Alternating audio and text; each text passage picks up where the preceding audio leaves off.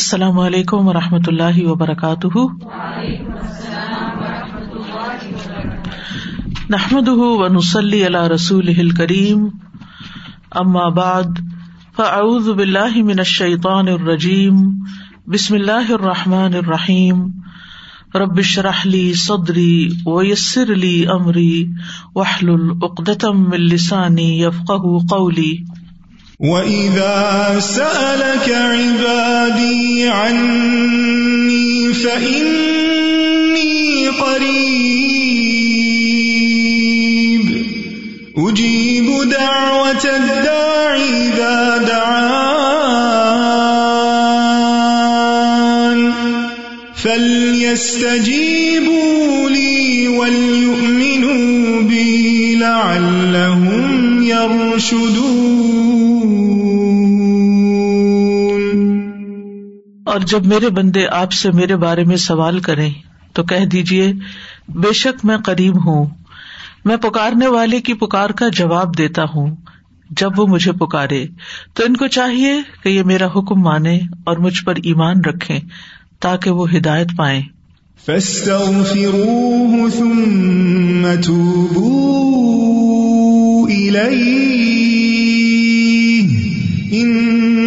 پائے قریب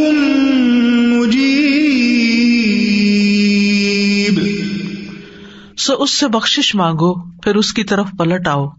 یقیناً میرا رب قریب ہے، قبول کرنے والا ہے۔ لا الہ الا اللہ واللہ اکبر۔ والحمد للہ و سبحان اللہ۔ ولا حول ولا قوت الا باللہ۔ اللہ مسل علی محمد و علا آل محمد کما صلی تعلی ابراہیم و علا آل ابراہیم ان کا حمید مجید. اللہ مبارک علی محمد و علا آل محمد کما بارک تعلی ابراہیم و علا آل ابراہیم ان کا حمید مجید. پروگرام قریب مجیب کے سلسلے میں آج ہم قرض کی ادائیگی کی دعاؤں کے بارے میں پڑھیں گے۔ اس سے پہلے ہم نے غم اور پریشانی اور مصیبت سے بچنے کی دعائیں پڑھی تھی۔ انسانی غموں میں سے ایک بڑا غم قرض کا غم ہوتا ہے۔ قرض ایک مصیبت ہے، جس سے چھٹکارا پانا انسانی صحت کے لیے بہت ضروری ہے۔ اس کے دین اور ایمان کی حفاظت کے لیے بڑا ضروری ہے۔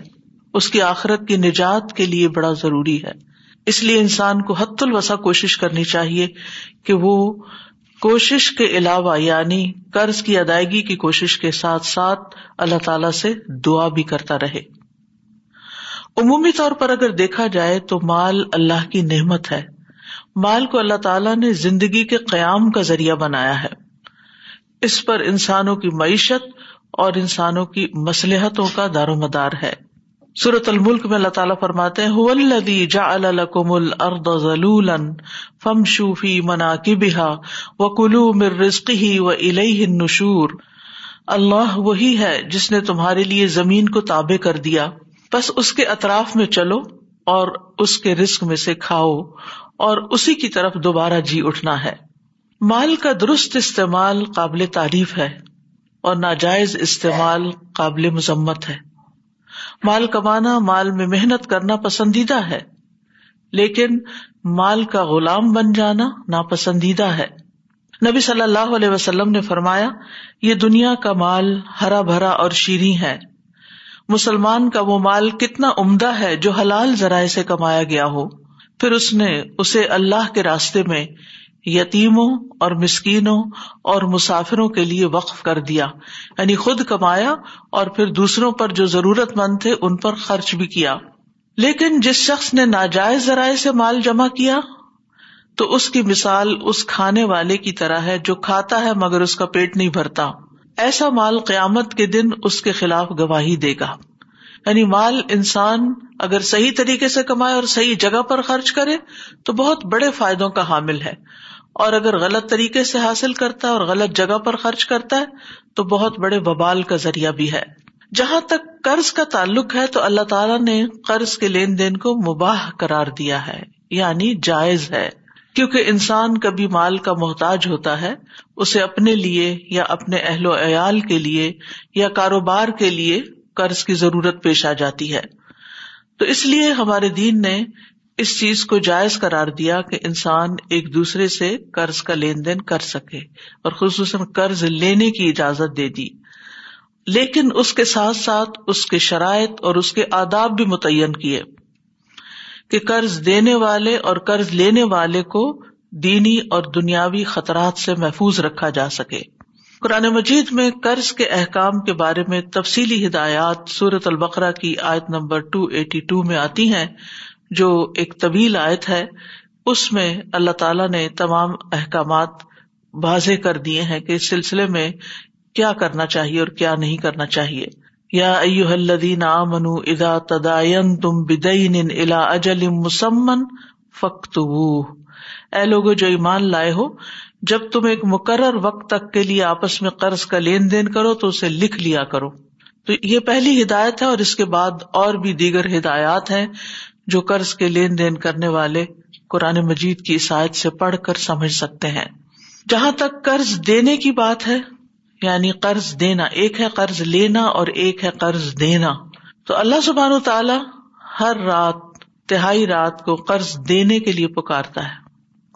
ابو ہرارا کہتے ہیں کہ رسول اللہ صلی اللہ علیہ وسلم نے فرمایا کہ اللہ آدھی رات یا رات کے آخری تہائی حصے میں آسمان دنیا پر نزول فرماتا ہے اور فرماتا ہے کون ہے جو مجھ سے دعا کرے تو میں اس کی دعا قبول کروں یا وہ مجھ سے سوال کرے تو میں اس کو عطا کروں پھر فرماتا ہے کون ایسے رب کو قرض دے گا جو نہ تو فقیر ہے اور نہ کسی کا حق مارنے والا ہے۔ گویا اللہ سبحان تعالیٰ کے راستے میں خرچ کرنے کو اللہ تعالیٰ اپنے ذمہ بطور قرض لیتے ہیں۔ یعنی کون ہے جو اللہ کے راستے میں دے گا؟ تو یاد رکھیے، بندوں کو قرض دینا صدقے کی قسم ہے۔ رسول اللہ صلی اللہ علیہ وسلم نے فرمایا، کل قرض صدقہ۔ ہر قرض صدقہ ہے۔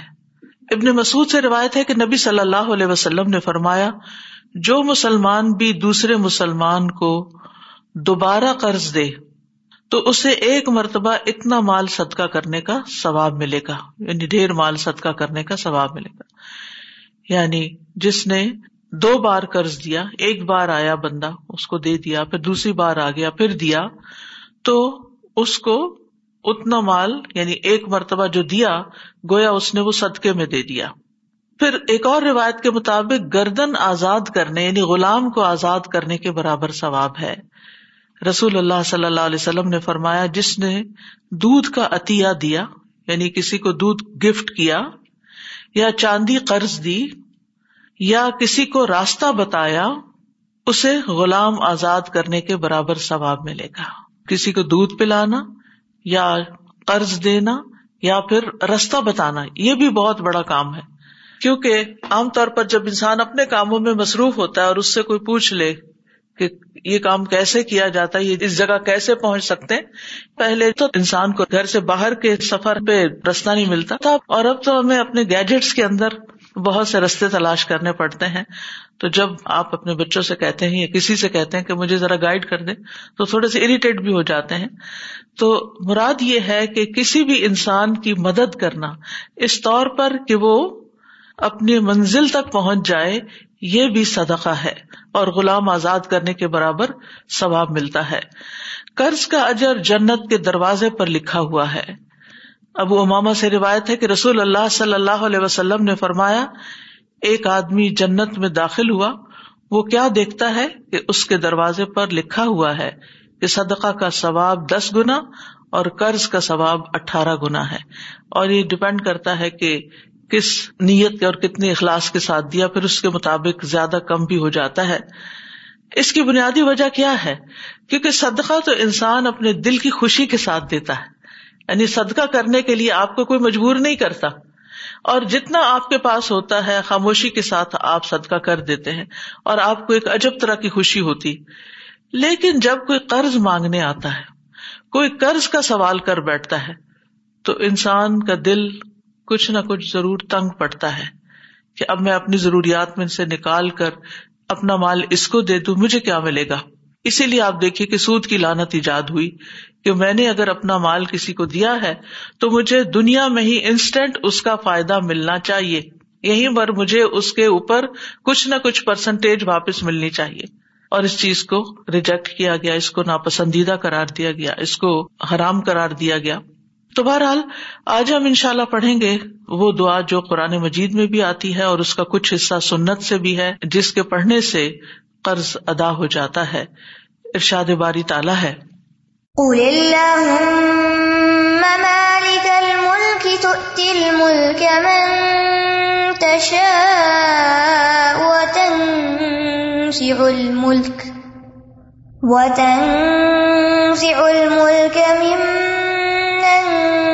تشاء وتعز من تشاء وتعز من تشاء وتذل من تشاء بيدك الخير إنك على كل شيء قدير آیت کے آخر میں آتا ہے، رحمان الدنیا والآخرہ و رحیم ہما توتی ہما منتشا و تمنا من منہما منتشا ارحمنی رحمتن تغنینی بہا ان رحمتی من سواک۔ یہ دعا کا حصہ ہے جو آیت کے آگے لگایا گیا ہے۔ اس سلسلے میں جو روایت آتی ہے وہ یہ، حضرت انس سے روایت ہے کہ رسول اللہ صلی اللہ علیہ وسلم نے حضرت معاذ سے فرمایا، کیا میں تمہیں ایسی دعا سکھا دوں کہ جس کے ساتھ تم دعا کرو، اگر تم پر عہد پہاڑ کے برابر بھی قرضہ ہو، تو اللہ اسے تم سے ادا کر دے گا۔ اے معاذ، یہ دعا پڑھو۔ اور اس کے بعد یہ پوری دعا اللہ مالک الملک سے لے کر ان رحمتی من سواق تک نبی صلی اللہ علیہ وسلم نے ان کو سکھائی۔ جہاں تک اس آیت کا تعلق ہے، تو اللہ سبحان تعالیٰ اس آیت میں اپنی بے پناہ قوت اور قدرت کا اظہار کرتے ہیں۔ یہ اللہ تعالیٰ کا ایک تعارف بھی ہے کہ ہر قسم کی بادشاہت اللہ کے لیے ہے۔ وہی ہے جو اپنی مخلوق میں سے زمین میں جس کو چاہتا ہے بادشاہت، دولت، علم، اقتدار اور پاور کی جتنی بھی قسمیں ہیں، وہ عطا کرتا ہے۔ اور جس سے چاہتا ہے چھین لیتا ہے، جس سے چاہتا ہے واپس لے لیتا ہے۔ جس کو چاہتا ہے عزت دیتا ہے، اور جس کو چاہتا ہے ذلت دیتا ہے۔ خیر کے سارے خزانوں کا مالک وہی ہے۔ اصل کنٹرول اس کے ہاتھ میں ہے۔ فیصلے وہاں سے ہوتے ہیں۔ اللہ ملا مان علما آتا ولا موتی علما مناتا ولا فاؤل جد من کل جد کوئی روک نہیں سکتا جسے اللہ عطا کرے اور کوئی دے نہیں سکتا جس کو اللہ نہ دے، جس سے اللہ روک دے۔ اس لیے اللہ سبحان تعالی سے انسان کو خیر اور بھلائی کا سوال کرتے رہنا چاہیے۔ اور اگر انسان قرض جیسی مصیبت میں پھنس گیا ہے، تو اللہ تعالی کی ان صفات کا واسطہ دے کر، ان کو وسیلہ بنا کر اللہ تعالی سے دعا کرنی چاہیے۔ اس آیت کا شان نزول کو شو ہے، ابن عباس کہتے ہیں اور انس بن مالک بھی دونوں روایت کرتے ہیں کہ جب رسول اللہ صلی اللہ علیہ وسلم نے مکہ فتح کیا اور اپنی امت سے فارس اور روم کی بادشاہت کے فتح ہونے کا وعدہ کیا، تو منافق اور یہود کہنے لگے کہ ناممکن ہے ناممکن ہے پاسبل ہی نہیں، یہ تو بہت دور کی بات ہے۔ یعنی مکہ ابھی فتح ہوا ہے اور خوشخبری دی جا رہی ہے کہ روم اور فارس فتح ہو جائیں گے۔ محمد کیسے فارس اور روم کی بادشاہت کر سکتے ہیں؟ فارس اور روم والے تو ان سے بہت زیادہ طاقتور ہیں، بہت مضبوط ہیں۔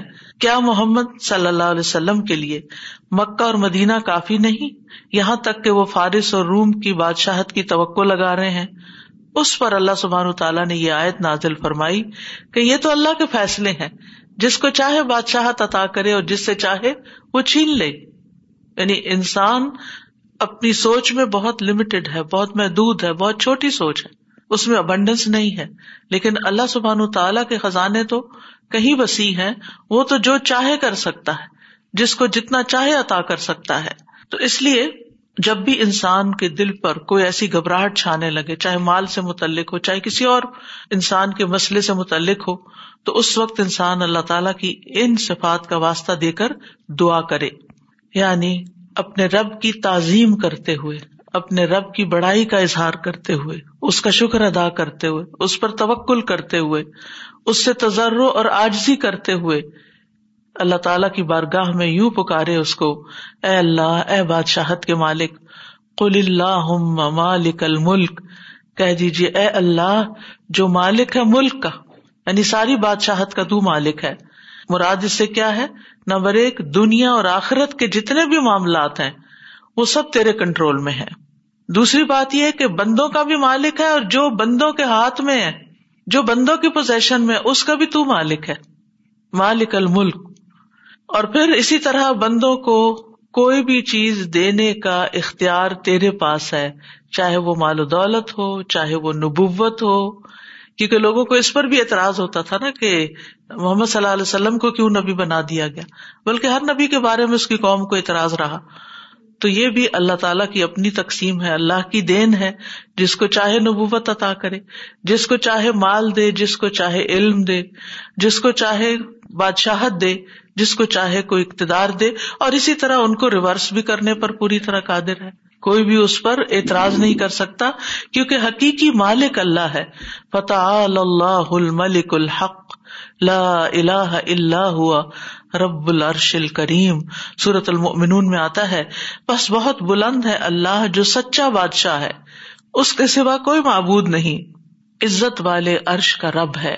زمین و آسمان کی ہر چیز کا مالک ہے۔ چھوٹی چیز ہو یا بڑی چیز ہو، چاہے آسمان پہ نظر آنے والے سورج اور چاند، آج صبح اگر چاند آپ نے دیکھا ہو، تو چاہے دن کو نکلا ہوا سورج ہو، رات کو نکلا ہوا چاند ہو، فل مون ہو، سارے کے سارے جو ہیں وہ رات ہو، دن ہو یا اللہ تعالیٰ نے ان کو مسخر کر رکھا ہے، سب اس کے حکم کے مطابق چلتے ہیں۔ اور اسی کے مطابق طلوع ہوتے ہیں اور غروب ہوتے ہیں۔ وہی ان کو بنانے والا ہے، وہی ان کو چلانے والا ہے، وہی ان کی رفتار مقرر کرنے والا ہے، وہی ان کے فائدے پہنچانے والا ہے، وہی ان کے نقصان سے بچانے والا ہے۔ یہ سب اللہ کے حکم سے ایک مقرر وقت تک کے لیے اپنے کام پر لگے ہوئے چل رہے ہیں۔ اور پھر، ذالکم اللہ رب کم لہ الملک، یہ ہے اللہ تمہارا رب جس کے لیے ساری بادشاہت ہے۔ اسی طرح سورت یاسین میں آتا ہے، فسبحان اللہ ملکوت کل شعی ان و ترجاؤن پاک ہے وہ ذات جس کے ہاتھ میں ہر چیز کی حکومت ہے۔ اور اسی طرح تم اس کی طرف لوٹائے جاؤ گے۔ زندگی اور موت کا مالک بھی وہی ہے۔ لہو ملک السماوات والارض یحیی و یمیت و ہوا اللہ کل شعی ان قدیر آسمان اور زمین کی بادشاہت اسی کے لیے ہے۔ وہی زندہ کرتا ہے۔ وہی موت دیتا ہے اور وہ ہر چیز پر پوری قدرت رکھتا ہے۔ یعنی اگر وہ فیصلہ کر لے زندگی دینے کا تو کوئی موت نہیں دے سکتا۔ اور اگر اس نے زندگی ختم کرنے کا فیصلہ کر لیا تو دنیا بھر کے ڈاکٹر بھی مل کر کسی کو موت کے منہ سے نہیں بچا سکتے۔ اس معاملے میں بھی پورا اختیار اللہ سبحان و تعالیٰ ہی کا ہے۔ پھر رسک کا مالک بھی وہی ہے۔ ہمارے جسم کا مالک بھی وہی، آنکھ، کان، دل، دماغ، سب کچھ۔ اللہ تعالیٰ فرماتے ہیں کل مئی ارزک کم من سما اول ارد ان سے پوچھیے کون ان کو رسک دیتا ہے آسمانوں اور زمین سے۔ ام مئی ام سم اول ابسار کون ہے جو سم اور بسر کا مالک ہے؟ وہی مالک ہے۔ وہ میں یخرج الحی من المیت و یخرج المیت من الحی و میں یدبر الامر فسیقولون اللہ فقل افلا تتقون کون ہے جو زندہ کو مردہ سے اور مردہ کو زندہ سے نکالتا ہے کون ہے جو تدبیر کرتا ہے سارے سارے معاملات کی وہ ضرور کہیں گے کہ اللہ تو کہہ دیجیے کیا پھر تم ڈرتے نہیں ہو یعنی جس رب کے اختیار میں یہ ساری چیزیں ہیں، ذرے سے لے کے پوری کائنات تک، عرش تک، ہر چیز کا مالک وہ ہے، تو پھر کیا فرض بنتا ہے کہ اس کی طرف رجوع کیا جائے، اس سے مانگا جائے اور اس کی عظمت کا احساس دل میں رکھا جائے، اسی کو سب سے بڑا سمجھا جائے۔ کیونکہ مشکل یہ ہے کہ ہم دنیا میں کسی کے پاس کچھ تھوڑا سا مال یا اختیار یا اقتدار یا کوئی اسکل یا ہنر یا علم، کوئی ڈگری، کوئی عہدہ دیکھ لیتے ہیں تو ہم اس سے توقعات لگا بیٹھتے ہیں کہ یہ ہمارے کام کر دے گا۔ جبکہ اصل اختیار کا مالک تو اللہ ہے۔ اس لیے ہر معاملے میں اس کو پکارے لوگ آپ کے ساتھ انصاف کریں، تب بھی لوگ آپ کے ساتھ ظلم کریں، تب بھی اسی کی طرف رجوع کریں۔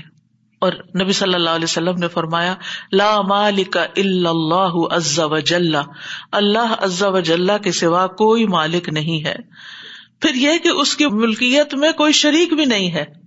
یعنی نہ صرف یہ کہ مالک ہے بلکہ کلی مالک ہے، کوئی اس کا شریک نہیں۔ اللہ لہو ملک السماوات والارض ولم يتخذ ولدا ولم يكن له شریک فی الملک۔ وہ ذات کے اسی کے لیے ہے آسمانوں اور زمین کی بادشاہت، اور اس نے نہ کوئی اولاد بنائی ہے اور نہ کبھی بادشاہت میں کوئی اس کا شریک رہا ہے۔ اللہ کے سوا کوئی بھی ایسا نہیں۔ کہ جو کسی چیز کا حقیقی مالک ہو۔ یہ وقتی طور پر جو چیزیں ہماری ملکیت میں دے دی گئی ہیں، جن چیزوں کی کنجیاں ہمارے ہاتھ میں دے دی گئی ہیں، یہ صرف ٹیمپرریلی ہے۔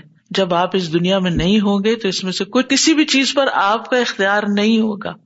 جب تک آپ زندہ ہوتے ہیں، آپ مثلاً خود کمانے والے ہوتے ہیں اپنے اولاد پہ خرچ کر رہے ہوتے ہیں، آپ اپنی اولاد کو پاکٹ منی بھی دیتے ہیں تو آپ ان کو ساتھ انسٹرکشن دیتے ہیں کہ یہ اس طرح اور اس طرح خرچ کرنا اور ان کاموں میں نہیں لگانا۔ لیکن انسان کی وفات کے بعد جب اس کا مال تقسیم ہوتا ہے تو اس کی انسٹرکشن کہاں ہوتی ہے؟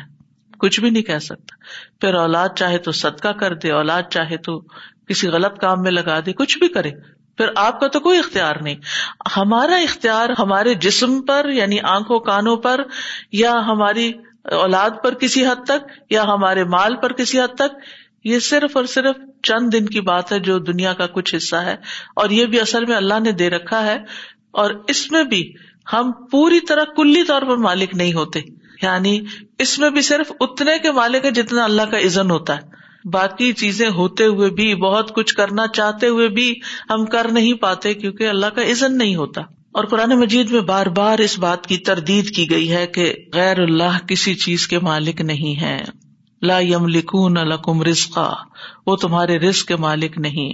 لا یم لکون مسقال ضرورت السماوات ولا فل ارد وہ آسمان و زمین میں ذرے کے برابر بھی کسی چیز کے مالک نہیں۔ اب یہ ہے کہ اللہ سبحان تعالی کے مالک ہونے کا تقاضا کیا ہے کہ ہم اس کو مالک سمجھیں، اس کی طرف رجوع کریں، اس سے دعا کریں، اپنی محتاجی اور فقر کا اظہار اس کے سامنے کریں۔ نبی صلی اللہ علیہ وسلم نے فرمایا، جب رات کا ایک تہائی حصہ گزر جاتا ہے، تو اللہ تعالیٰ آسمانی دنیا پہ نزول فرماتے ہیں اور اعلان کرتے ہیں، میں ہوں بادشاہ، میں ہوں بادشاہ، کون ہے جو مجھ سے دعا کرے کہ اسے قبول کر لوں؟ کون ہے جو مجھ سے سوال کرے کہ میں اس کو عطا کر دوں؟ کون ہے جو مجھ سے بخش طلب کرے تو میں اسے بخش دوں؟ اور یہ اعلان مسلسل طلوع فجر تک ہوتا رہتا ہے۔ یعنی جب تک فجر کی آزان نہیں ہو جاتی، یہ اعلان ہوتا رہتا ہے۔ اب یہ ہم پر ہے کہ ہم کتنا مانگتے ہیں۔ اور آج کل کتنا اچھا موقع ہے، ہر کوئی سحری کے لیے اٹھتا ہے۔ تو اس وقت یہ دعائیں تو کم از کم کر لیں۔ کوئی حاجت ہے تو مانگ لیں۔ کون ہے جو مجھ سے سوال کرے تو میں اسے عطا کر دوں۔ کیا چاہیے؟ مانگو، عطا کروں۔ کون ہے جو مجھ سے بخش مانگے تو میں اسے بخش دوں۔ کیونکہ رات کا آخری حصہ وہ بال اسہار ہوں یا گناہوں کی بخش مانگنے کے لیے ہوتا ہے۔ یعنی یہ دو خاص چیزیں۔ اور پھر عمومی دعا۔ کون ہے جو مجھ سے دعا کرے تو میں اسے قبول کر لوں؟ یعنی کوئی بھی دعا جو آپ کریں۔ پھر فرمایا تو تل ملک منتشا او تنز الملک مم منتشا او تو جسے چاہتا ہے بادشاہ دیتا ہے، اور جس سے چاہتا ہے، چھین لیتا ہے۔ اس میں بادشاہت کی تمام اقسام موجود ہے یعنی عقل کی بادشاہت، صحت کی بادشاہت، اخلاق حسنا کی بادشاہت، حکم کو جاری کرنے اور قدرت کی بادشاہت، محنت کی بادشاہت، سرمایوں کی ملکیت کی بادشاہت، ہر طرح کی بادشاہت، ہر طرح کا ملک یعنی ہر طرح کی کنٹرول جس کو کہتے ہیں نا، یہ سب شامل ہے اللہ سبحان و تعالیٰ ہمیں عطا کرتا ہے تو تل ملک دیتا ہے۔ ہمیں کلی مالک نہیں بناتا۔ دیا ہے، اس نے رکھو، امانت ہے۔ اسی لیے آپ دیکھیں کہ جو مومن بندے ہوتے ہیں، جب ان کے ہاتھ سے کوئی چیز چلی جاتی ہے، کوئی مال چلا جاتا ہے یا اولاد میں سے کوئی چلا جاتا ہے، تو وہ کیا کہتے ہیں کہ یا اللہ، یہ تیری امانت تھی، تو انہیں واپس لے لی، ہم تیرے فیصلے پر راضی ہیں۔ اور اس طرح اللہ تعالیٰ ان کے دل کو قرار دے دیتا ہے کہ میرے بندے نے خوشی خوشی امانت واپس کر دی۔ یہ ہماری جان بھی کیا ہے؟ یہ ہمارا بدن کیا ہے؟ ہمارے پاس امانت ہے۔ اور ایک دن ہمیں یہ واپس لوٹا دینی ہے جو اس کا اصل مالک ہے۔ یعنی ہم بے اختیار ہیں، ہم صاحب اختیار نہیں ہے اصل مالک اللہ رب العزت ہے، مطلق اختیار اسی کے پاس ہے۔ تو چونکہ اللہ مالک بناتا ہے، بندے کے پاس جو کچھ ہوتا ہے، اللہ نے دیا ہوتا ہے، اس لیے بندے کو چاہیے کہ اس پر اللہ ہی کی مرضی کے مطابق تصرف کرے۔ وہ کس طرح چاہتا ہے کہ ہم اپنی آنکھیں استعمال کریں؟ وہ کیا چاہتا ہے کہ ہم اپنی زبان کیسے استعمال کریں؟ وہ کیا چاہتا ہے کہ ہم اپنے کان کہاں استعمال کریں؟ وہ کیا چاہتا ہے کہ ہم اپنے پاؤں کہاں استعمال کریں؟ وہ کیا چاہتا ہے کہ ہم اپنا مال کہاں استعمال کریں؟ جتنی بھی چیزیں اللہ نے ہمارے اختیار میں دی ہیں، ان سب کے بارے میں ہمیں ضرور دیکھنا چاہیے کہ کیا وہ اللہ کی مرضی کے مطابق استعمال ہو رہی ہیں یا اللہ کی ناراضگی کے ساتھ استعمال ہو رہی ہیں۔ کیونکہ اللہ سبحان تعالی جب چاہے ان کو واپس بھی لے سکتا ہے۔ اگر ہم نے اللہ کو ناراض کیا تو وہ کچھ بھی واپس لے سکتا ہے۔ کیونکہ اصل اختیار تو اس کا، اصل مالک تو وہی ہے۔ تو تنز الملک کا تو ملک کو کھینچ لیتا ہے۔ تو نزا کا ایک معنی لے لینا اور ایک معنی روک دینا۔ یعنی جس کو تو چاہتا ہے دیتا ہے جس سے چاہتا ہے روک لیتا، نہیں دیتا۔ اور جس کو چاہتا ہے دے کے پھر وہ واپس لے لیتا ہے، کھینچ لیتا ہے۔ یعنی دینے کے بعد پھر چھین لیتا ہے۔ کیونکہ سارے کا سارا فضل اللہ کے ہاتھ میں ہے۔ کل ان الفضل ابی اللہ یوتی ہی میشا اللہ واسع علیم۔ ان سے کہیے کہ فضل تو اللہ کے اختیار میں ہے۔ وہ جسے چاہے دے دے، کیونکہ وہ بہت وسط والا اور سب کچھ جاننے والا ہے۔ آسمان اور زمین کی کنجیاں اللہ کے لیے ہیں۔ لہو مکالی دسماوات ارد یب ستر رزق لمن یشا او یقدر ان بکل شعی علیم۔ اسی کے لیے ہے کنجیاں آسمانوں اور زمین کی، جس کے لیے چاہتا ہے کشادہ کر دیتا ہے اور جس کے لیے چاہتا ہے تنگ کر دیتا ہے۔ ہر چیز کو خوب جاننے والا ہے۔ اللہ یق بزو و یب ستو و الہی ہی ترجاؤن اور جس کو جتنا چاہتا ہے دیتا ہے۔ کارون کو بڑے بڑے خزانوں کا مالک بنا دیتا اور جب چاہتا ہے اس سے واپس بھی لے لیتا ہے۔ تو بات یہ ہے کہ ہمارے پاس جو بھی کوئی نعمت ہے وہ ماں بکو من نعمت فمن اللہ اس لیے ہمیں کسی معاملے میں غرور اور تکبر کا شکار نہیں ہونا چاہیے کہ یہ میں ہوں، یہ میرا ہے، یہ میرے پاس ہے۔ یہ چار ہلاک کر دینے والے کلمات ہیں جو قرآن مجید میں آئے ہیں۔ انا خیر من ہوں انا۔ میں لی علیہ سلی ملک مصر۔ انا خیر من ہوں کس نے کہا تھا؟ شیطان نے۔ اور علیہ لی ملک مصر، فرعون نے کہا تھا۔ ان دی میرے پاس ہے۔ کالا ان نما اوتی تو علم ان دی۔ قارون نے کہا تھا۔ نہ الو قوت، ہم قوت والے ہیں۔ یہ کس نے کہا تھا؟ ملکہ سبا جو تھی اس کے درباریوں نے کہا تھا۔ لیکن ان سب کی قوت اور پاور اور ان کے اختیارات اور ملکیت پھر کہاں گئی؟ یہ عام لوگوں جیسے نہیں تھے۔ ان کے پاس بہت بڑی بڑی قوتیں تھی بہت بڑا بڑا اختیار تھا۔ وہ چلا گیا تو پھر ہم جیسے معمولی لوگوں کا کیا حال ہے؟ اس لیے کسی بھی چیز پر فخر اور غرور نہیں ہونا چاہیے۔ وہ تو عزو منتشا و تو ذلو منتشا تو ہی جسے چاہتا ہے عزت دیتا ہے اور جس کو چاہتا ہے ذلت دیتا ہے۔ عزت کا معنی طاقت اور غلبہ بھی ہوتا ہے۔ صرف بادشاہت ہی نہیں یعنی عزت و ذلت کا مالک بھی ہے یعنی کہ یہ بادشاہت کے ساتھ بھی لازم ہے اور اس کے علاوہ بھی۔ یعنی اطاعت کے ذریعے، عزت اور نافرمانی کے ذریعے ذلت دیتا ہے۔ مدد دے کر عزت اور مغلوب کر کے ذلت دیتا ہے۔ مال دے کر عزت اور محتاج کر کے ذلت دیتا ہے۔ یہ سب کچھ اللہ کے اختیار میں۔ لیکن اللہ اپنے اولیا کو ذلیل نہیں کرتا۔ اللہ کے اولیا جو ہوتے ہیں، اللہ کے جو دوست ہوتے ہیں، وہ اطاعت کرتے ہیں۔ نافرمانی نہیں کرتے، پھر بھی ان کا نقصان ہو جاتے ہیں۔ وہ دوسروں کی مدد کرتے ہیں، لیکن خود بازوقت مغلوب ہو جاتے ہیں۔ وہ دوسروں کو دینے والے ہوتے ہیں، لیکن خود کبھی محتاج ہو جاتے ہیں۔ تو یہ سب کچھ کیا ہے؟ یہ ان کی آزمائش کے لیے ہوتا ہے۔ اللہ تعالیٰ کی ناراضگی کی وجہ سے نہیں ہوتا۔ یعنی اللہ تعالیٰ ان کو ذلیل نہیں کرنا چاہتا۔ بلکہ اس کے عوض ان کو اجر عظیم دینا چاہتا ہے، ان کو مزید نوازنا چاہتا ہے۔ وہ چھوٹی چیز لیتا ہے اور ہمیشہ بڑی دیتا ہے، چاہے دنیا میں دے، چاہے آخرت میں دے۔ وادو کا دونوں جگہ دیتا ہے۔ یعنی اللہ سبحان تعالیٰ ایک حرف پڑھنے کی دس نیکیاں دیتا ہے۔ کمی تو اس کے پاس ہے ہی نہیں، وہ بہت کچھ دینے والا ہے۔ تو جو بندے اطاعت کے ساتھ، اللہ کی فرما برداری کے ساتھ اللہ کی مدد مانگتے رہتے ہیں، اللہ سبحان تعالیٰ ان کو بھی دیتا ہے، دنیا میں بھی دیتا ہے۔ اور آخرت میں تو پھر اس نے وعدے ہی کر رکھے ہیں۔ اس کے برعکس جب انسان خود پسند بنتا ہے اور اکڑتا ہے اور غرور کرتا ہے اور بڑی بڑی باتیں زبان سے نکال لیتا ہے، تو بعض اوقات پھر کیا ہوتا ہے؟ اللہ تعالیٰ اس کو بے و مددگار چھوڑ دیتے ہیں، اس کو ذلت سے دو چار کر دیتے ہیں۔ بے کل خیر خیر تو صرف تیرے ہاتھ میں ہے۔ یعنی ہر طرح کی خیر اللہ کے پاس ہے۔ اور ید کا لفظ یہاں پورے مکمل کنٹرول کے لیے بھی ہے نا یعنی اللہ کے ہاتھ میں۔ کسی اور کے ہاتھ میں نہیں۔ خیر کیا ہوتی ہے؟ ہر وہ چیز خیر ہے جس میں بندے کے لیے مسلحت اور فائدہ ہوتا ہے۔ یعنی ہمارے لیے ہر فائدے کی چیز خیر ہے۔ یہ خیر خواہ دنیا کے کاموں میں ہو یا آخرت کے کاموں میں ہے۔ رسک ہے، صحت ہے، علم ہے، مال ہے اور نیک عمل، یہ سب خیر ہی خیر ہے۔ ان سب پر خیر کا اطلاق ہوتا ہے۔ اور یہ نہیں کہا کہ بیادی کا شر، کیونکہ وہ شر سا شر کی نسبت اللہ کی طرف نہیں کرتے۔ اللہ سبحانہ تعالیٰ نے ہر چیز کے اندر خیر شر رکھ دیا ہے۔ لیکن وہ جس بندے کے ساتھ اس کا واسطہ پڑتا ہے، اس کے حساب سے اس کے لیے خیر یا شر بن جاتی۔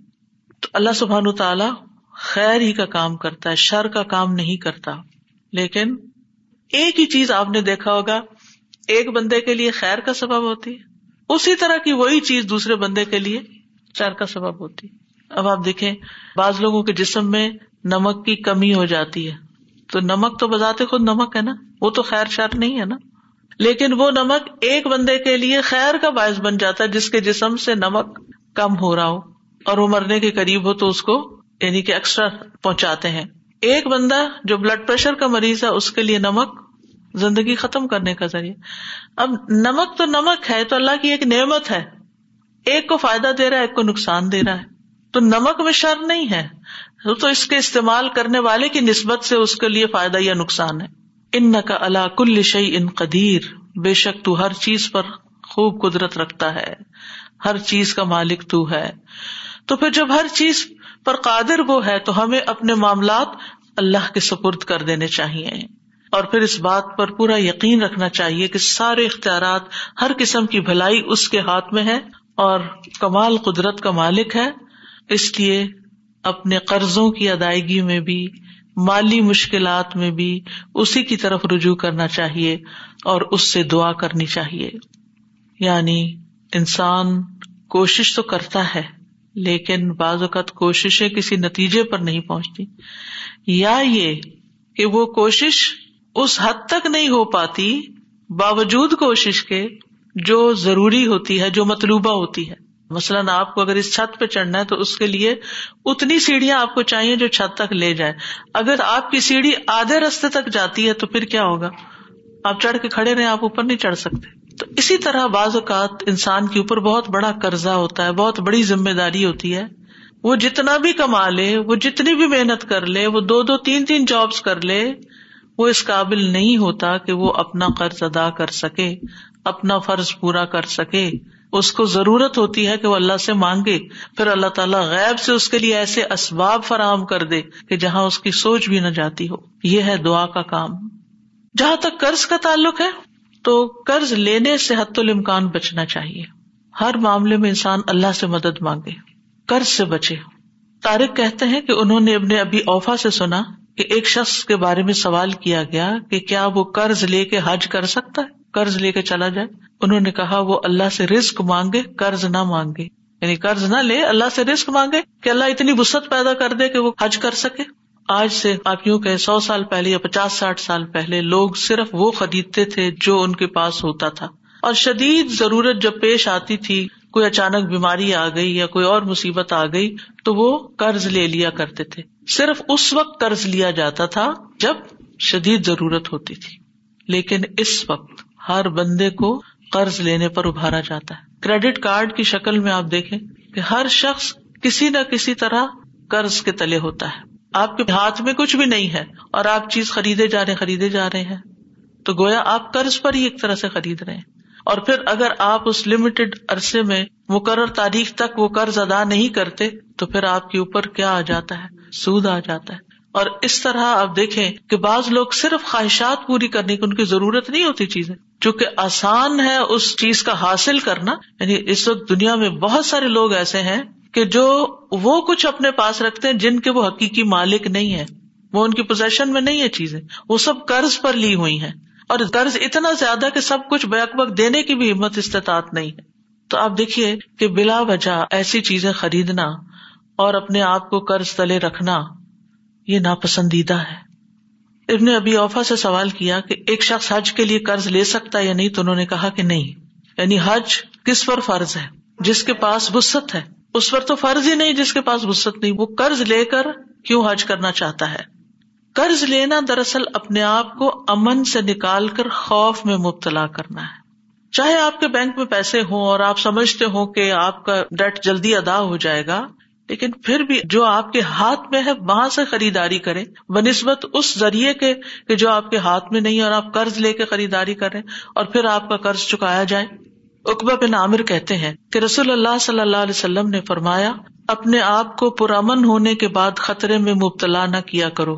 لوگوں نے پوچھا، یا رسول اللہ صلی اللہ علیہ وسلم، وہ کیسے؟ فرمایا، قرض لے کر۔ یعنی جب آپ قرض لیتے ہیں، چاہے آپ کہیں یا نہ کہیں، آپ کے اوپر ایک اسٹریس ضرور آتا ہے۔ آج کی زندگی میں بہت کچھ انسان کے پاس نعمتوں کی فراوانی ہوتے ہوئے بھی وہ اسٹریس کا شکار کیوں ہے؟ اپنے لائف اسٹائل کی وجہ سے، کہ وہ قرض کے لین دین کو آسان سمجھتا ہے۔ جو شخص قرض سے پاک ہو، اس کے لیے جنت کی ضمانت ہے۔ یعنی ایسی زندگی گزارو کہ جس میں قرض نہ ہو۔ نبی صلی اللہ علیہ وسلم نے فرمایا، جس شخص کی روح جسم سے اس حال میں جدا ہو کہ وہ تین چیزوں سے بری ہو یعنی تین چیزیں اس کے اندر نہیں، وہ جنت میں داخل ہوگا۔ نمبر ایک، تکبر۔ تکبر نہیں اس کے دے اپنے آپ کو کوئی چیز نہیں سمجھتا۔ دوسرا ہے قرض۔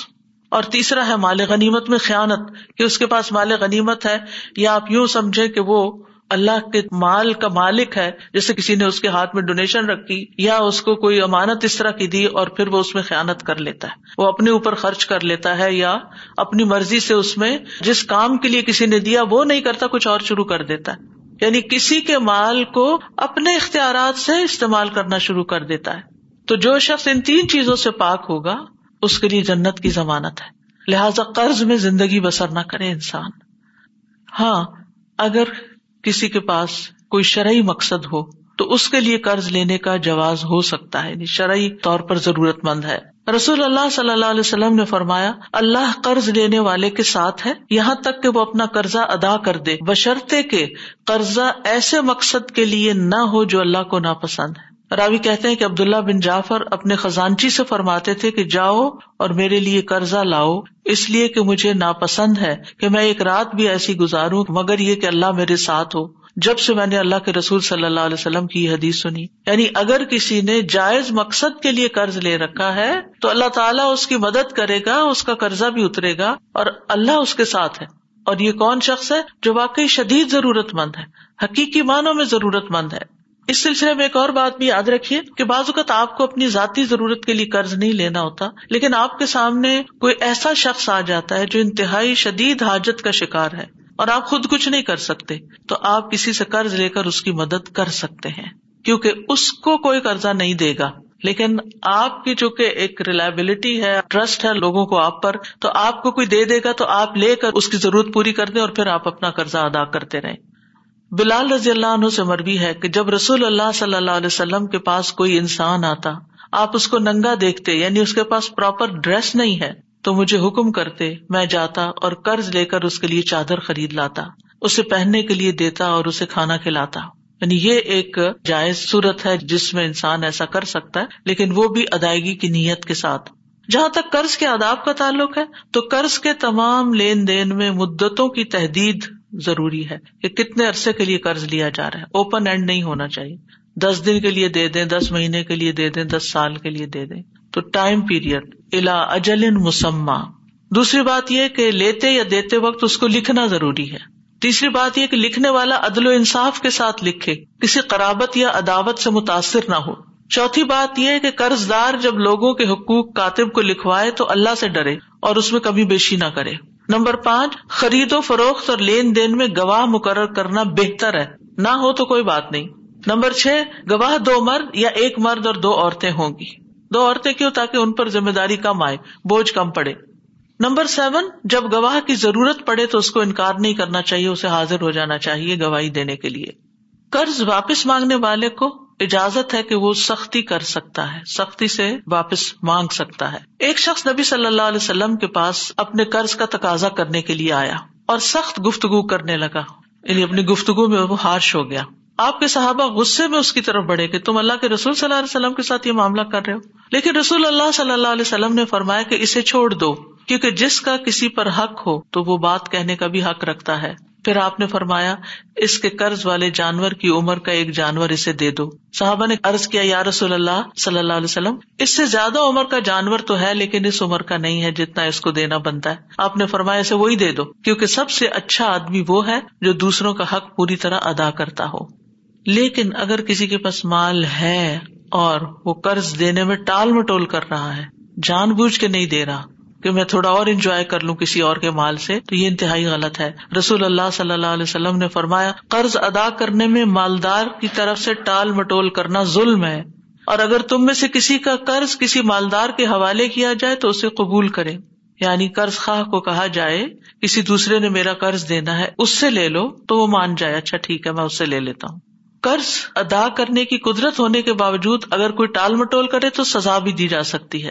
رسول اللہ صلی اللہ علیہ وسلم نے فرمایا، مالدار آدمی کا ٹال مٹول کرنا اس کی عزت کو حلال کر دیتا ہے۔ یعنی لوگ پھر اس پہ باتیں بنانے لگتے ہیں۔ اس کی سزا کو جائز کر دیتا ہے۔ ابن مبارک کہتے ہیں، عزت حلال کرنے کا مطلب ہے کہ اس سے سخت کلامی کی جائے اور سزا کا مطلب ہے کہ اس کو قید کر دیا جائے۔ یعنی اس پر کوئی عدالت کی طرف سے پھر پنشمنٹ دی جائے۔ قرض کو ہمیشہ اچھے طریقے سے ادا کرنا چاہیے۔ جابر بن عبد اللہ کہتے ہیں، میں نبی صلی اللہ علیہ وسلم کی خدمت میں حاضر ہوا۔ آپ اس وقت مسجد میں تشریف فرما تھے۔ آپ نے فرمایا، پہلے دو رکت نماز پڑھ لو۔ اور میرا نبی صلی اللہ علیہ وسلم پر کچھ قرض تھا جسے آپ نے ادا کیا اور زیادہ دیا۔ یعنی جب آپ لوٹاتے تھے تو زیادہ دیتے تھے۔ کمی نہیں کرنی چاہیے۔ جس کا قرض دینا ہو، اس کو ہدیہ نہیں دینا چاہیے۔ یعنی آپ اس کو گفٹ نہیں دے سکتے۔ مثلاً آپ نے کسی سے قرضہ لیا، قرضہ لوٹانے کی بجائے آپ اس کو گفٹ دے رہے ہیں۔ یہ درست نہیں، یہ سود ہوگا۔ سعید بن ابھی بردا اپنے والد سے روایت کرتے ہیں کہ میں مدینہ آیا تو میں نے عبداللہ بن سلام رضی اللہ عنہ سے ملاقات کی۔ انہوں نے کہا، آؤ میں تمہیں ستو اور کھجور کھلاؤں گا۔ اور تم ایک مکان میں داخل ہو گئے جس میں رسول اللہ صلی اللہ علیہ وسلم بھی تشریف لے گئے تھے۔ پھر آپ نے فرمایا یعنی کہ رسول اللہ صلی اللہ علیہ وسلم نے فرمایا یعنی حدیث سنائی، تمہارا قیام ایک ایسے ملک میں ہے جہاں سودی معاملات بہت عام ہے اگر تمہارا کسی شخص پر کوئی حق ہو اور پھر وہ تمہیں ایک تن کے یا جو کے دانے یا گھاس کے برابر بھی ہدیہ دے، اسے قبول نہ کرنا کیونکہ یہ سود ہوگا۔ یعنی جس سے قرضہ لیا ہوا ہو، اس کو گفٹ دینا سود بنتا ہے۔ اسی طرح ہمارا دین ہمیں یہ بھی سکھاتا ہے کہ کسی کے قرضے کی ذمہ داری لے لی جائے۔ کسی غریب نے قرضہ لیا، وہ نہیں ادا کر پا رہا، تو اس کی طرف سے ادا کر دیا جائے۔ مقدام کندی سے مربی ہے، وہ کہتے ہیں کہ رسول اللہ صلی اللہ علیہ وسلم نے فرمایا، ہر مومن کے لیے اس کی اپنی ذات سے بھی زیادہ میں قریب ہوں۔ جو شخص قرض یا چھوٹی اولاد چھوڑ کر مر جائے، وہ میرے ذمہ ہے۔ یعنی رسول اللہ صلی اللہ علیہ وسلم اس کی اولاد کی کفالت بھی کریں گے اور اس کا قرضہ بھی ادا کریں گے۔ اور جو شخص مال چھوڑ کر جائے، وہ اس کے وارثوں کا ہے۔ اسی طرح زکوٰۃ کے مال سے قرض کی ادائیگی کی جا سکتی ہے۔ قرآن مجید میں آتا ہے ان نم صدقات الفقرا اول مساکینی ول عاملین علیہ ول ملفت قلوب و فر رقاب ولغارمین وفی سبیل اللہ وبن سبیل فریض من اللہ و اللہ علیم الحکیم صدقات تو صرف فقیروں اور مسکینوں کے لیے ہیں اور ان پر مقرر عاملوں کے لیے ورکرس کے لیے۔ اور ان کے لیے جن کے دلوں میں الفت ڈالنی مقصود ہے، ایسے نان مسلم جن پہ آپ خرچ کریں تو وہ مسلمان ہو جائے اور گردنے چھڑانے میں یعنی غلاموں کو آزاد کرنے میں اور قرض داروں کے قرض اتارنے میں اور اللہ کے راستے میں فی سبیل اللہ نیکی کے کام جو اور مسافر میں یعنی جس کے پاس اب سفر کی حالت میں کچھ نہ رہے لٹ جائے۔ یہ اللہ کی طرف سے ایک فریضہ ہے اور اللہ سب کچھ جاننے والا، کمال حکمت والا ہے۔ اصل میں مسافر کو زکوٰۃ کیوں دی جائے گی؟ قرض کیوں نہیں دیا جائے گا؟ کیونکہ وہ تو چلا جائے گا، وہ واپس کیسے کرے گا آ کے؟ تو اگر آپ کے پاس اداکات نہیں ہے تو آپ قرض ہی دے دیں تاکہ وہ اپنی ضرورت پورے کرے اور اپنے ملک چلا جائے۔ ابو سعید کہتے ہیں کہ رسول اللہ صلی اللہ علیہ وسلم نے فرمایا، کسی مالدار کے لیے صدقہ حلال نہیں یعنی زکوٰۃ لینا حلال نہیں، سوائے پانچ مواقع کے۔ نمبر ایک، زکوٰۃ وصول کرنے والے کے لیے کہ اگر وہ ایسی جگہ جاب کرتا ہے جیسے زکات فاؤنڈیشن ہے یا کوئی اور، کہ جہاں زکات کا لین دین ہوتا ہے کٹھی بھی کی جاتی ہے ڈسٹریبیوٹ بھی کی جاتی ہے، اور وہ وہاں کام کرتا ہے۔ تو اس کی جو تنخواہ ہوگی، وہ زکات ہی کے مال میں سے ہوگی۔ وہ جائز ہے۔ نمبر دو، اپنے مال سے خریدنے والے کے لیے یعنی زکات کا مال کہیں بک رہا ہے، تو آپ اس کو خرید لیتے ہیں اور اس کے بدلے میں پیسے دے دیتے ہیں۔ نمبر تین، مقروض کے لیے یعنی جس پہ قرضہ ہے، وہ زکات لے کے قرضہ ادا کر سکتا ہے۔ بشرطے کے جانور ریزن کے لیے شدید ضرورت میں قرضہ لیا ہو۔ نمبر چار، جہاد فی سبیل اللہ میں۔ اور نمبر پانچ، ایک اس صورت میں کہ مسکین کو کسی نے کوئی چیز بھیجی ہو اور وہ اسے مالدار کی طرف ہدیے کے طور پر بھیج دے۔ یعنی غریب مسکین فقیر کو زکات دی گئی، اس نے لے لی، رکھ لی پھر اسے خیال آیا کہ اس کا کوئی بہن بھائی ہے، کوئی دوست ہے، اس کو میں نے گفٹ دینا ہے۔ اب یہ مسکین اس مال کا مالک بن چکا ہے۔ اب زکات والی کنڈیشن ہٹ چکی ہے۔ اب یہ اس کی ملکیت میں آ گیا مال۔ اس مال میں سے وہ اپنے کسی بہن بھائی وغیرہ کو کوئی توحفہ دینا چاہے، دے سکتا ہے۔ پھر یہ کہ قرض معاف کر دینا بھی ایک نیکی ہے۔ حضرت عائشہ کہتی ہے کہ رسول اللہ صلی اللہ علیہ وسلم نے دروازے پر دو جھگڑا کرنے والوں کی آواز سنی جو بلند ہو گئی تھی۔ ایک آدمی دوسرے سے قرض میں کچھ کمی کرنے اور تقاضے میں کچھ نرمی برتنے کے لیے کہہ رہا تھا اور دوسرا کہتا تھا کہ اللہ کی قسم میں یہ نہیں کروں گا۔ آخر رسول اللہ صلی اللہ علیہ وسلم ان کے پاس گئے اور فرمایا، کہاں ہے وہ شخص جو اللہ کی قسم کھا کے کہہ رہا تھا، میں نیکی نہیں کروں گا یعنی معاف نہیں کروں گا۔ اس نے کیا، اللہ کے رسول میں ہوں۔ میرا ساتھی جو چاہے، میں اسے معاف کر دیتا ہوں۔ یہ رسول اللہ صلی اللہ علیہ وسلم کی محبت تھی اور ان کے کہنے کے انداز کی خوبصورتی تھی اور ان کا لحاظ تھا لوگوں کو کہ جیسے وہ کہتے تھے، لوگ ویسے کر لیا کرتے تھے۔ کسی کا قرض ادا کرنے سے قیامت کے دن کی سختیوں سے بھی نجات ملتی ہے۔ ابو قطع نے اپنے ایک قرض دار سے قرض کا مطالبہ کیا تو وہ ان سے چپ گیا۔ پھر وہ اس سے ملے تو اس نے کہا، میں تنگ دست ہوں۔ ابو قطع نے کہا، اللہ کی قسم۔ اس نے کہا، اللہ کی قسم۔ ابو قطع نے کہا، میں نے رسول اللہ صلی اللہ علیہ وسلم سے سنا، آپ فرماتے تھے، جس کو یہ پسند ہو کہ اللہ اسے قیامت کے دن کی سختیوں سے نجات دے، اسے چاہیے کہ وہ مفلس کو مہلت دے یا اسے معاف کر دے۔ یعنی اس کا قرضہ معاف کر دے، اگر باقی وہ غریب ہے۔ لیکن بعض اوقات لوگوں کے پاس ہوتا بھی ہے اور ٹال مٹول کرتے ہیں، یہ ظلم ہے۔ ان کو نہ بھی آپ معاف کرے تو کوئی بات نہیں، لیکن جو حقیقی ضرورت مند ہے، مثلاً کسی کی سیلری ہے، وہ بہت محدود ہے اور اس نے کسی مشکل وقت قرضہ بھی لے لیا۔ اب سیلری سے تو مہینہ بھی نہیں گزرتا، وہ قرضے کے لیے کہاں سے رقم نکالے۔ تو ایسی صورت حال کو پھر دیکھ کے معاملہ کرنا چاہیے۔ ایک شخص لوگوں کو قرض دیا کرتا تھا اور اپنے خادموں کو اس نے یہ کہہ رکھا تھا کہ جب تم کسی مفلس کو دیکھو جو میرا قرض دار ہو تو اس کو معاف کر دیا کرو۔ ممکن ہے اللہ ہمیں بھی معاف فرما دے۔ آپ نے فرمایا موت کے بعد جب وہ اللہ سے ملا تو اللہ نے اس کو بخش دیا۔ کیونکہ وہ لوگوں کے قرضے معاف کر دیا کرتا یعنی جو نہیں دے سکتا نہ دے، جانے دو اس کو۔ خود سامنے بھی نہیں ہوتا تھا کہ کوئی شکریہ ادا کرے یا کوئی تعریف کرے۔ قرضہ معاف کرنے والے سے موت کے وقت فرشتے بھی درگزر کرتے ہیں۔ نبی صلی اللہ علیہ وسلم نے فرمایا، تم سے پہلے گزشتہ امتوں کے کسی شخص کی روح کے پاس موت کے فرشتے آئے اور پوچھا، تو نے کچھ اچھے کام بھی کیے؟ روح نے جواب دیا، میں اپنے ملازمین سے کہا کرتا تھا کہ وہ لوگوں کو جو مقروض ہے مہلت دے دیں یا محتاجوں کو معاف کر دیا کرے آپ نے فرمایا، پھر فرشتوں نے بھی اس سے درگزر کیا یعنی اس کی جان آسانی سے لی۔ قرضہ معاف کرنے پر اللہ کے عرش کے سائے میں جگہ ملے گی۔ رسول اللہ صلی اللہ علیہ وسلم نے فرمایا، جس نے تنگ دست کو مہلت دی یا اس کا قرضہ معاف کر دیا، تو اللہ قیامت کے دن اسے اپنے عرش کے سائے میں رکھے گا، جس دن اللہ کے سائے کے سوا کوئی سایہ نہ ہوگا۔ اب یہ کہ قرض ادا بھی کرنا چاہیے، اس کی بھی بڑی اہمیت ہے۔ جو قرض کی ادائیگی کی نیت رکھتا ہے، اللہ تعالیٰ کی مدد ہوتی ہے اس کے ساتھ۔ رسول اللہ صلی اللہ علیہ وسلم نے فرمایا، جس پر قرضہ ہو اور وہ اس کی ادائیگی کا ارادہ اور نیت رکھتا ہو کہ میں نے دینا ہے تو اللہ کی طرف سے اس کی مدد ہوگی اور اللہ اس کے رسک کے لیے ایسے اسباب پیدا فرما دے گا کہ جس سے اس کا قرضہ ادا ہو جائے گا۔ انسان کو قرض ادا کرنے کی سب سے زیادہ فکر کرنی چاہیے۔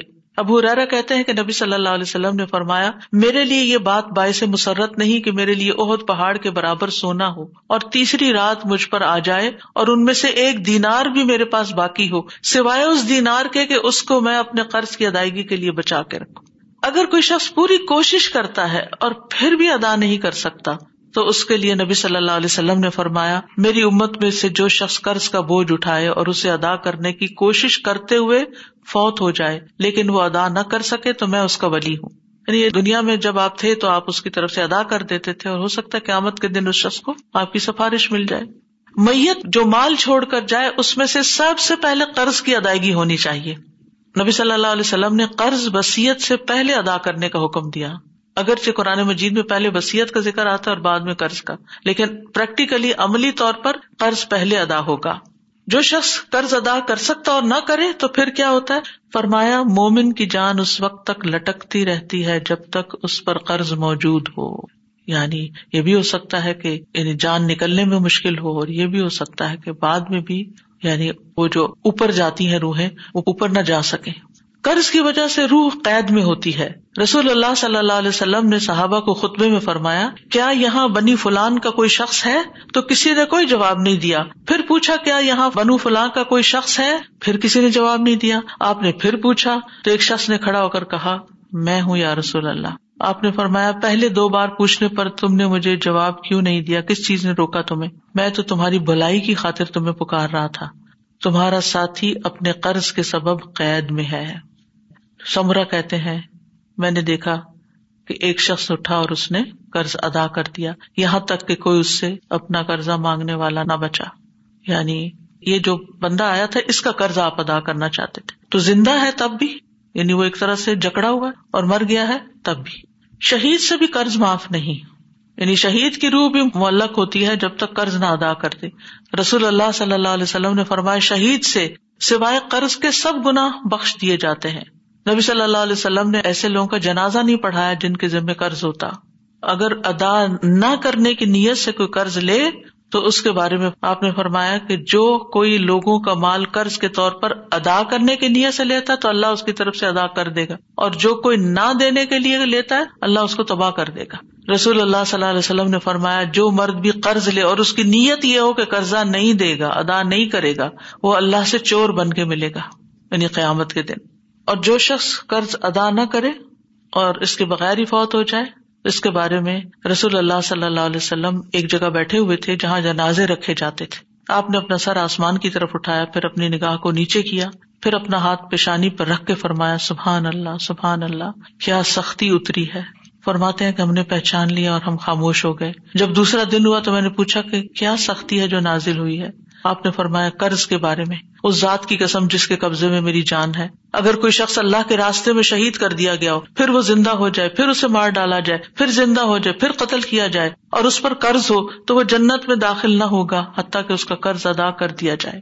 یعنی قرض ایسی چیز ہے جسے لازمن ادا کرنا ہی چاہیے، یا پھر معاف کروا لینا چاہیے۔ قرض ادا نہ کرنے والے کا قیامت کے دن نیکیوں سے قرض ادا ہوگا یعنی چھوڑا نہیں جائے گا وہاں بھی۔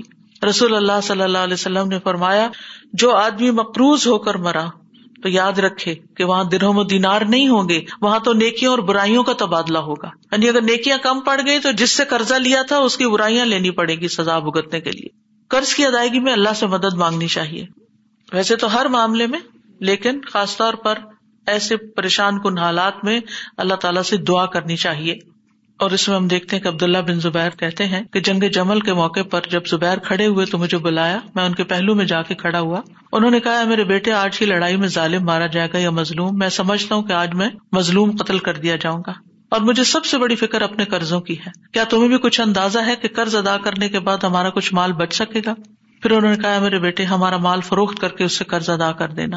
اور فرمایا، بیٹا، اگر قرض ادا کرنے سے آجز ہو جاؤ تو میرے مولا سے اس میں مدد چاہنا۔ عبداللہ کہتے ہیں کہ، قسم اللہ کی میں ان کی بات سمجھ نہ سکا۔ میں نے پوچھا، اے میرے بابا، من مولا کا؟ آپ کے مولا کون ہے؟ انہوں نے کہا، اللہ۔ عبداللہ کہتے ہیں، اللہ کی قسم، ان کے قرض ادا کرنے میں جب بھی مجھے مشکل پیش آئی، میں نے اسی طرح دعا کی، یا مولا زبیر اقد ان ہدئی نہ ہوں اے زبیر کے مولا، ان کی طرف سے ان کا قرض ادا کر دے، تو ادائیگی کی کوئی نہ کوئی صورت پیدا ہو جاتی۔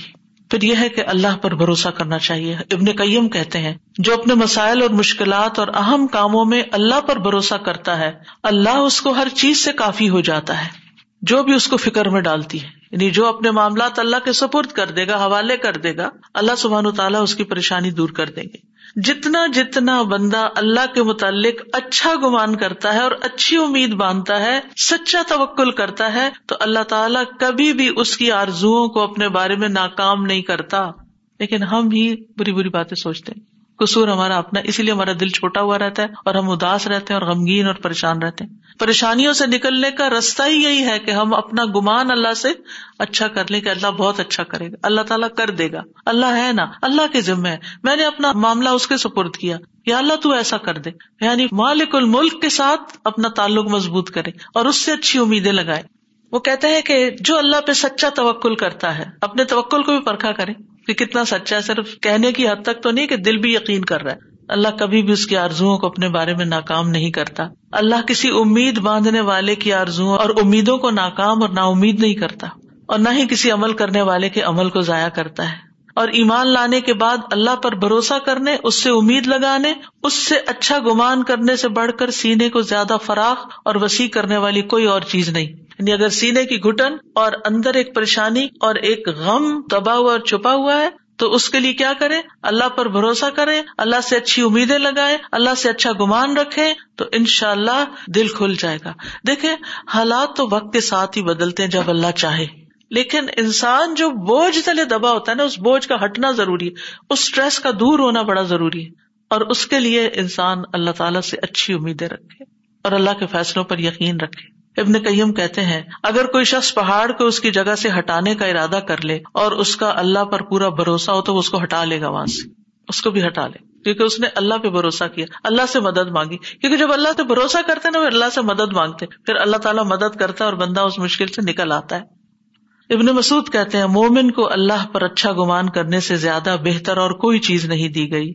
قسم ہے اس ذات کی جس کے علاوہ کوئی معبود نہیں۔ جو بندہ بھی اللہ کے ساتھ اچھا گمان کرتا ہے، اللہ اس کے گمان کے مطابق اس کو عطا کر دیتا ہے۔ اس کی وجہ یہ ہے کہ بھلائی اللہ کے ہاتھ میں ہوتی ہے۔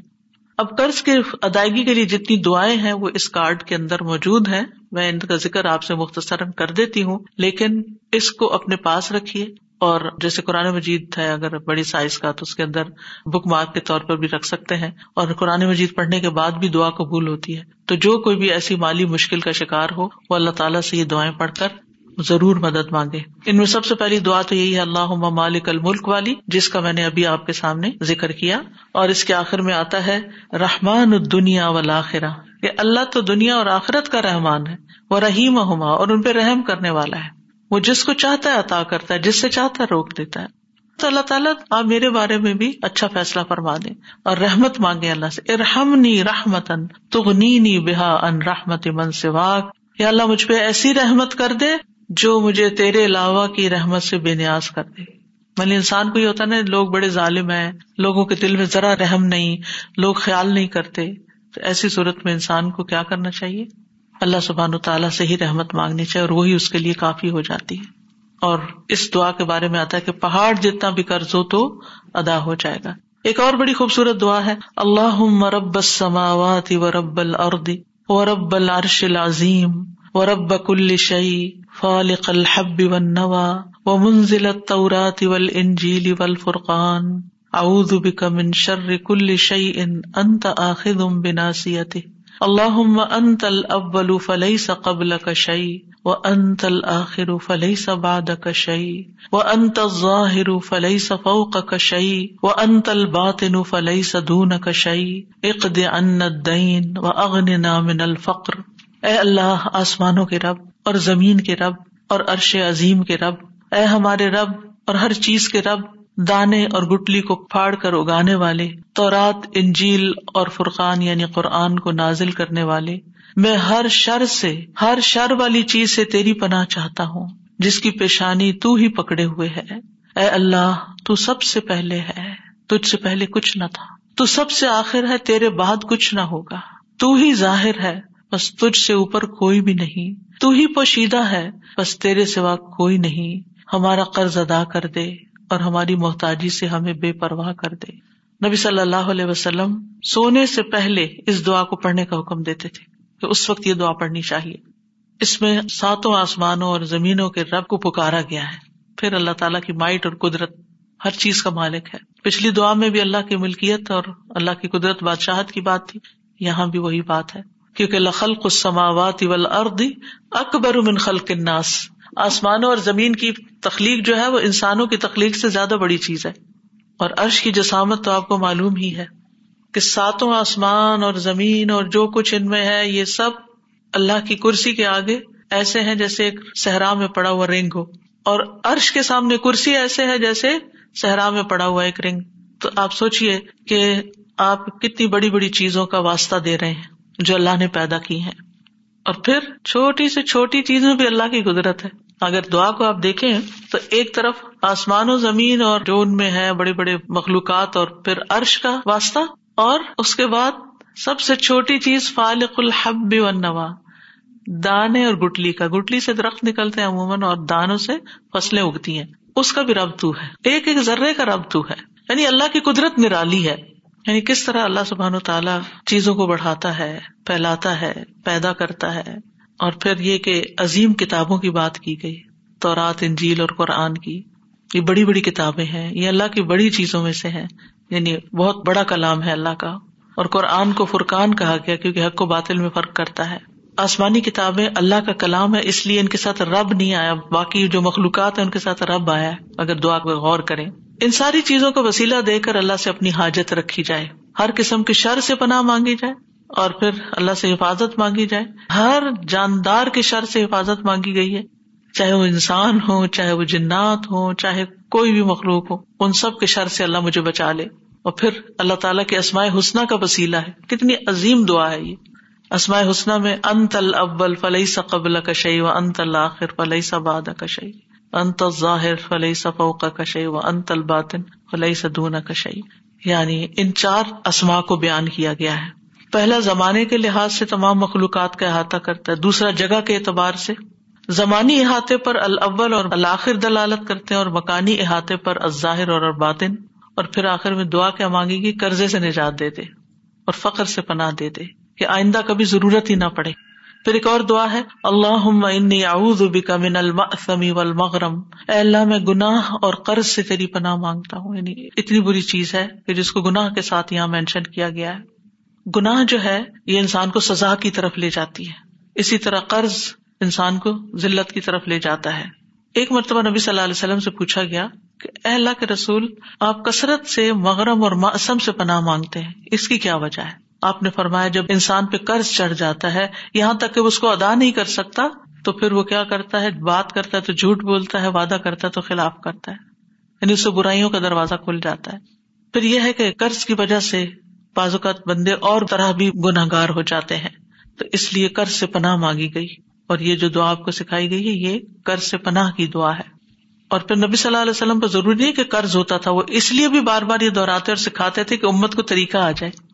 ایک اور بڑی خوبصورت دعا ہے اللہ مکفنی بے حلال کا ان حرام کا وہ اغنی بے فضل کا امن سوا کا اے اللہ، مجھے حلال مال دے کر حرام سے باز رکھ اور مجھے اپنے فضل سے اپنے علاوہ دوسروں سے بے نیاز کر دے۔ اور اس میں چونکہ مال کا لفظ بذات خود آیا نہیں، تو اس لیے ہر حرام سے بچا کے مجھے حلال کی طرف لے جا۔